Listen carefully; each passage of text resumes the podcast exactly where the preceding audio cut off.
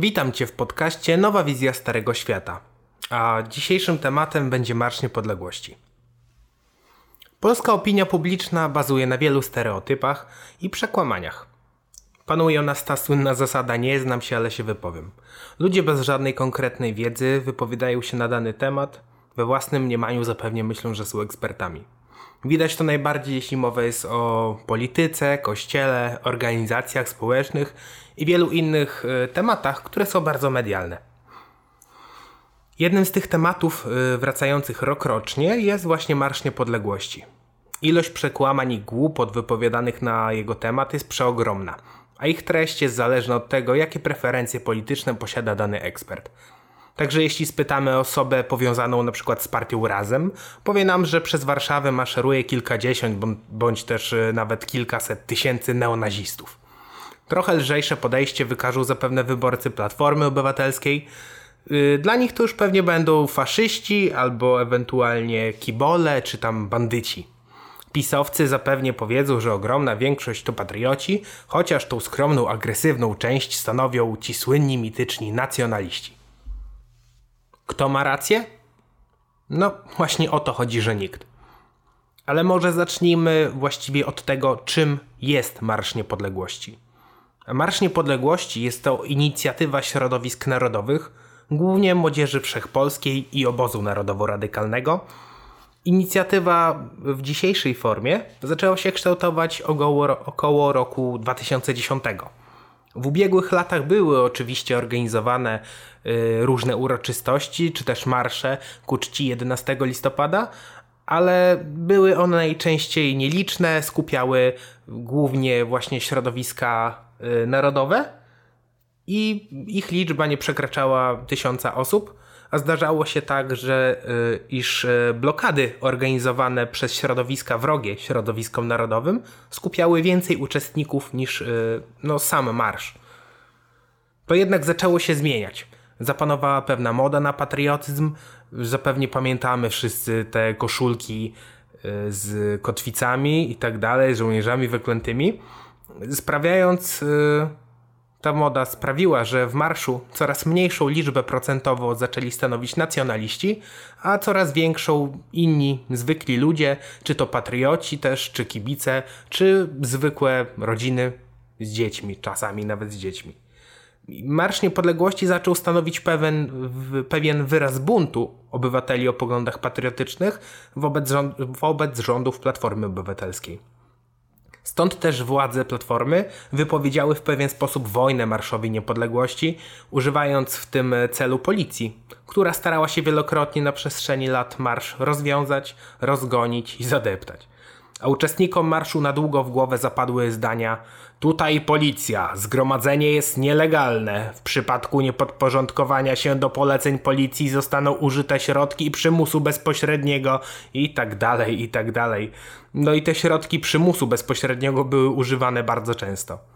Jednak o ile w przypadku kilkuset osób to by się mogło udać, zwłaszcza jeśli byliby to narodowcy, wobec których przemoc można dosyć prosto w mediach uzasadnić i wytłumaczyć, to jednak na marsz z roku na rok gromadziło, na marszu z roku na rok gromadziło się coraz więcej zwykłych ludzi.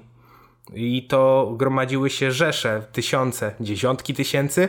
Na tych dziesiątek tysięcy zwykłych ludzi już nie można było od tak sobie rozgonić pałką i gazem. Jednak mimo to takie próby rozganiania się pojawiały. Można znaleźć mnóstwo filmików, na których policja atakuje postronne osoby.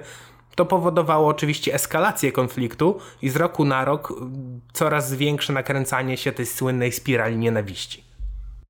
Czemu w ogóle dochodziło do takich sytuacji, gdy to policja atakuje demonstrantów, a demonstranci atakują policję?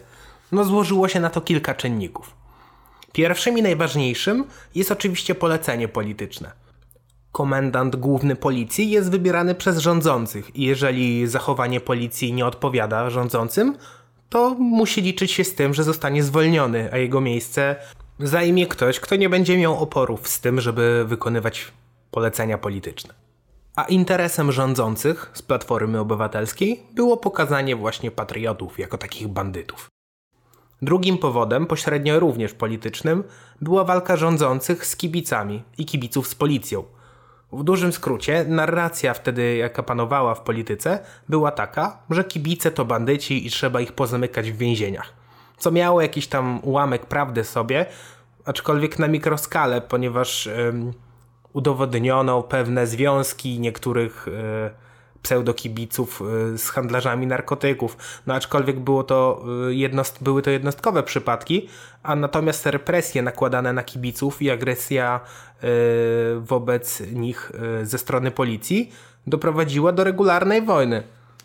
Na różnych meczach i wyjazdach kibice byli często bez powodu skuwani, tłuczeni pałkami, wyciągani z autobusów, gazowani, wystawiane im były mandaty z byle powodu, a w przypadku odmowy przyjęcia takiego mandatu yy, nie chciano puszczać autobusów w dalszą trasę. I między innymi takie zachowania spowodowały chęć odwetu i ogromną falę nienawiści wobec policji, a Marsz Niepodległości wydał się dla tych osób idealnym miejscem do dokonania zemsty. Jednak ilość osób, które dokonywały jakichś tam agresywnych zachowań wobec policji, to nigdy nie było więcej niż kilkaset osób. Nie było to też nigdy tak, jak przedstawiały to media. Do tych zamieszek, do tych agresywnych zachowań nigdy nie namawiali organizatorzy samego marszu. Nie było tak, że maso, masy ludzkie atakowały, niszczyły mienie. Zawsze były to jakieś takie promile, właściwie promile całości. Kolejnym powodem było też bardzo głupie zachowanie policji. Ich taktyka była żywcem wyniesiona właśnie z tych wojen stadionowych, gdzie polegała głównie na, pacyk- na pacyfikowaniu chuliganki. Jednak tak jak już mówiłem, na marszach ilość tych agresywnych osób to zawsze był promil całości, dlatego gdy policja ruszała szturmem, żeby gazować i pałować, to ci agresywni ludzie chowali się w tłum, a policja ostatecznie atakowała całkowicie niewinnych ludzi. Policja miała też problemy z wewnętrzną komunikacją, ponieważ rozkazy często docierały spóźnione i zdarzało się, że dostawali oni rozkaz do ataku, gdy nie było już ku temu żadnego powodu, ponieważ atakujący już dawno się zmyli, co skutkowało również atakiem na całkowicie niewinnych ludzi, którzy znaleźli się po prostu w nieodpowiednim miejscu i czasie. Do dwa tysiące czternastego roku marsze miały również całkiem inną trasę niż teraz. Często szły dosyć wąskimi uliczkami, stąd też i zdarzało się, że policja odcinała marsz od przodu i od tyłu, zaczynała gazować i połować z obu stron i jednocześnie nawoływała do rozejścia się. Jednak w momencie, gdy po bokach były albo budynki, albo wysokie płoty, nie było za bardzo gdzie się rozchodzić. A czemu policja nawoływała do rozejścia się? Ponieważ władze Warszawy potrafiły rozwiązać marsz, podając za powód choćby odpalenie racy. Oczywiście dziesiątki tysięcy ludzi nie mogły od tak się rozejść, zwłaszcza że pochód rozciągał się na wiele kilometrów. Dlatego decyzja o rozwiązaniu marszu przez władze Warszawy była bardzo nierozsądna, a akcja podejmowana przez policję, która starała się wyegzekwować ten zakaz, była już bardzo niebezpieczna. Jednym z powodów awantur było też to, że na trasie marszu dochodziło czasami do starć pomiędzy przeciwnikami politycznymi. Na przykład w dwa tysiące jedenastego roku na zaproszenie środowisk lewicowych do Warszawy przyjechało kilkuset działaczy niemieckiej Antify. W pewnym momencie wybiegli oni na czoło marszu i zaatakowali grupy rekonstrukcyjne, które się tam znajdowały. Spotkało się to oczywiście z reakcją uczestników marszu i doszło do bijatyki. Policja zatrzymała w tamtym roku prawie stu takich niemieckich anarchistów. Dochodziło też do prowokacji na trasie marszu. Główną z nich było oczywiście spalenie tej słynnej budki pod rosyjską ambasadą, co po latach okazało się być zlecone przez ówczesnego ministra Bartłomieja Sienkiewicza, co wynika z taśm tej tak zwanej słynnej afery podsłuchowej. Jak można łatwo się domyślić, nikt z rządzących nigdy nie poniósł za to konsekwencji. Prowokacją można nazwać również zachowanie policji, która przyczyniała się do eskalowania tych burt i awantur. Przejawiało się to poprzez działania tzw. tajniaków, czyli nieumundurowanych policjantów, którzy udawali kiboli, rzucali petardami i racami w kordony policji oraz udawali, że je atakują, a następnie się za nie chowali. Drugim z takich zachowań było ustawianie kordonów opancerzonych policjantów z miotaczami gazu, z pałkami i tarczami bezpośrednio przy trasie marszu, bądź też nawet na samej trasie marszu, co zdarzyło się w roku dwa tysiące czternastego na Rondzie Waszyngtona, gdzie policja po prostu zagrodziła marszowi de facto drogę, yy, nie pozwoliła mu przejść na scenę na błoniach Stadionu Narodowego, co sprowokowało kolejną awanturę. Deeskalację konfliktu zawdzięczać można wyłącznie Straży Marszu Niepodległości, której skuteczne działanie zapobiegło tragedii. a mogło to się skończyć tragedią, ponieważ ludzie byli zgromadzeni na moście, od przodu napierała policja, od tyłu nieświadomi ludzie starali się dojść na Błonia, mogło dojść po prostu do wypadnięcia ludzi do Wisły. W pewnym momencie jeszcze ktoś zaczął krzyczeć, kto nie skacze, ten z policji, a most zaczął się naprawdę bardzo mocno trząść. I to było naprawdę bardzo blisko do dramatu. Gdy dzięki sprawnemu działaniu Straży Marszu Niepodległości maszerującym udało się już dostać yy, na błonia Stadionu Narodowego, policja, która była ustawiona na torach, nie dawała za wygraną. Nadal napierając na marsz, gazując go, strzelając z broni gładkolufowej, ludzie już często zwykli, normalni ludzie, nie powiązani w żaden sposób ani ze środowiskiem narodowym, ani kibicowskim, ani tym bardziej kibolskim, poczuli, że mają już dość. I w końcu masowo odpowiedzieli, rzucając w policję czym tylko kto miał pod ręką. Tu również dopiero wprowadzenie plutonów Straży Marszu Niepodległości pomiędzy walczących doprowadziło do eskalacji. Policja odsunęła się na odległość, tłum również odstąpił. No niestety niektórzy strażnicy oberwali i to zarówno od jednej, jak i drugiej strony.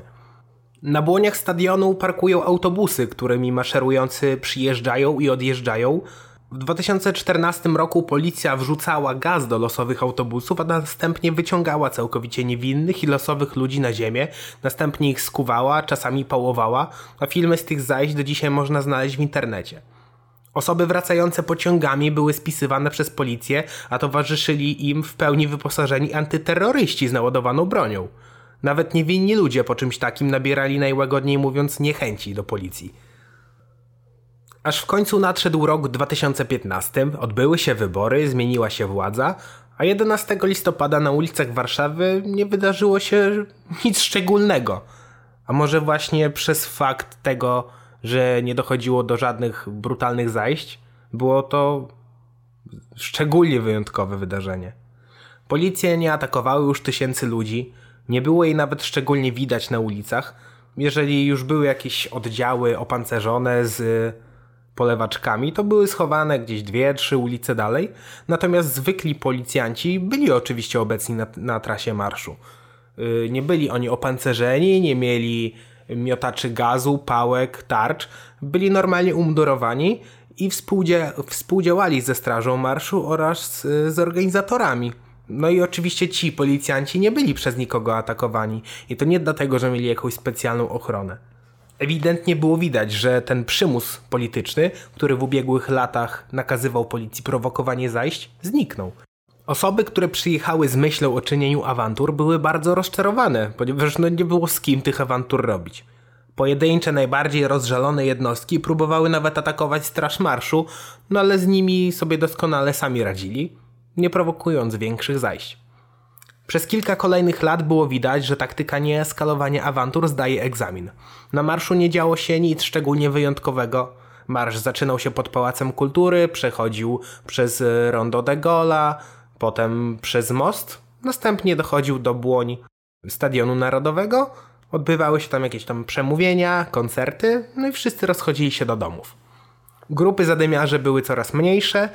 Organizatorzy jasno dali im do zrozumienia, że nie są tam mile widziani, więc szukali sobie po prostu jakichś innych rozrywek na ten czas. W dwa tysiące osiemnastym roku doszło do próby swego rodzaju znacjonalizowania Marszu Niepodległości przez rząd PiSu. Na spotkaniu z organizatorami wysłannik PiSu powiedział, że jeśli nie ustąpią i nie oddadzą marszu w ręce PiSu, to mogą liczyć się z represjami. Represje były właściwie od wielu lat i... tak naprawdę zmiana rządów niewiele zmieniła, a może nawet zmieniła to, że te represje zdarzały się coraz częściej. Osoby związane z organizacją Marszu Niepodległości były nachodzone przez policję, ich rodziny były zastraszane, gadano na ich temat, że są bandytami, że będą zamknięci w aresztach. To wywołało sporo postrachów, najczęściej w rodzinach, bo jednak działacze byli już dosyć przyzwyczajeni do takich zachowań ze strony władzy. Niektórzy byli nawet zamykani w aresztach na dwadzieścia cztery godziny bez żadnej podstawy prawnej, a następnie wypuszczani jak gdyby nigdy nic.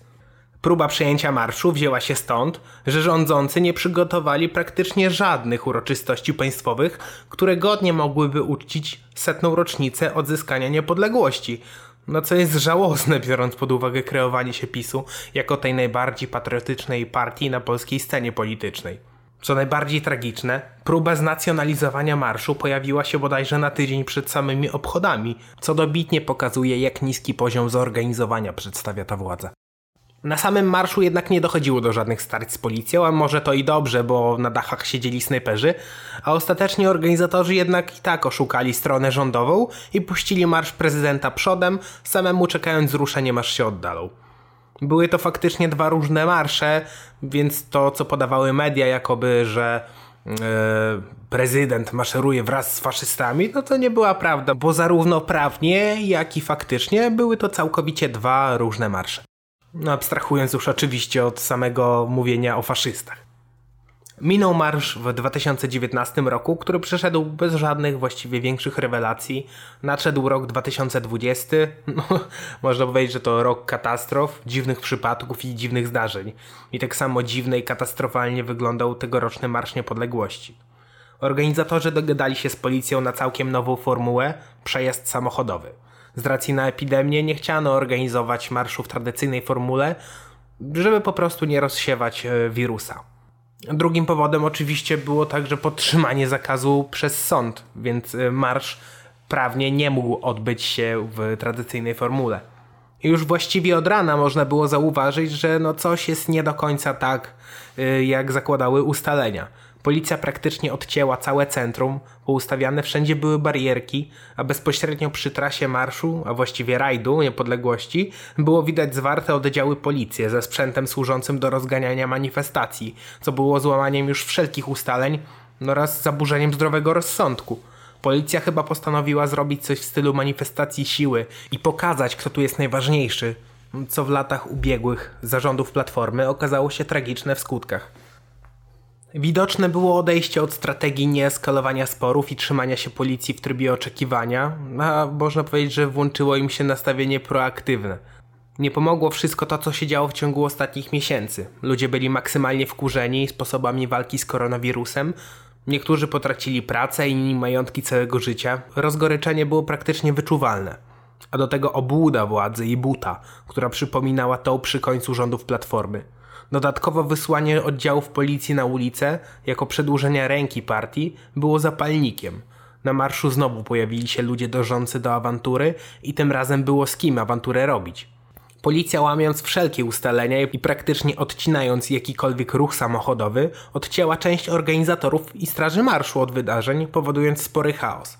Policja nakazywała ludziom wysiadać z samochodów i pieszo doszło, dołączać do marszu, co było kompletną głupotą i de facto nakłanianiem ludzi do łamania nałożonych restrykcji. Pojawiły się ogromne grupy policjantów, tych tak zwanych tajniaków, którzy tak jak w latach poprzednich prowokowali zajścia, by następnie wyjąć pałki teleskopowe i tłuc co głupszych chuliganów, którzy dali się nabrać. Policja znów zaczęła używać głupiej taktyki wyniesionej z wojen stadionowych, która polegała na tym, że awanturnicy wybiegali, rzucali czymś w kordony policji, następnie policja ruszała na nich zwartą formacją, awanturnicy uciekali w tłum, a policja tłukła i gazowała każdego, kto akurat znalazł się najbliżej, bez znaczenia kim był. W mediach słychać było oskarżenia pod adresem organizatorów, jakoby to oni nawoływali do agresywnych zachowań. No nie jest to oczywiście prawdą. Organizatorzy oraz Straż Marszu Niepodległości robili praktycznie wszystko, by opanować chaos, co udało się dopiero po dłuższej chwili. Trzeba mieć świadomość, że Marsz Niepodległości to nie jest sto osób zgromadzonych w jednym miejscu, bardziej przypomina on węża rozciągniętego na kilka kilometrów. Stąd też organizatorzy nie są w stanie zareagować w ciągu kilku sekund na każde wydarzenie. Zwłaszcza w tym roku, gdzie ustalenia i sytuacja, na którą byli przygotowani, były całkiem inne. Biorąc pod uwagę okoliczności, organizatorzy i tak reagowali bardzo szybko.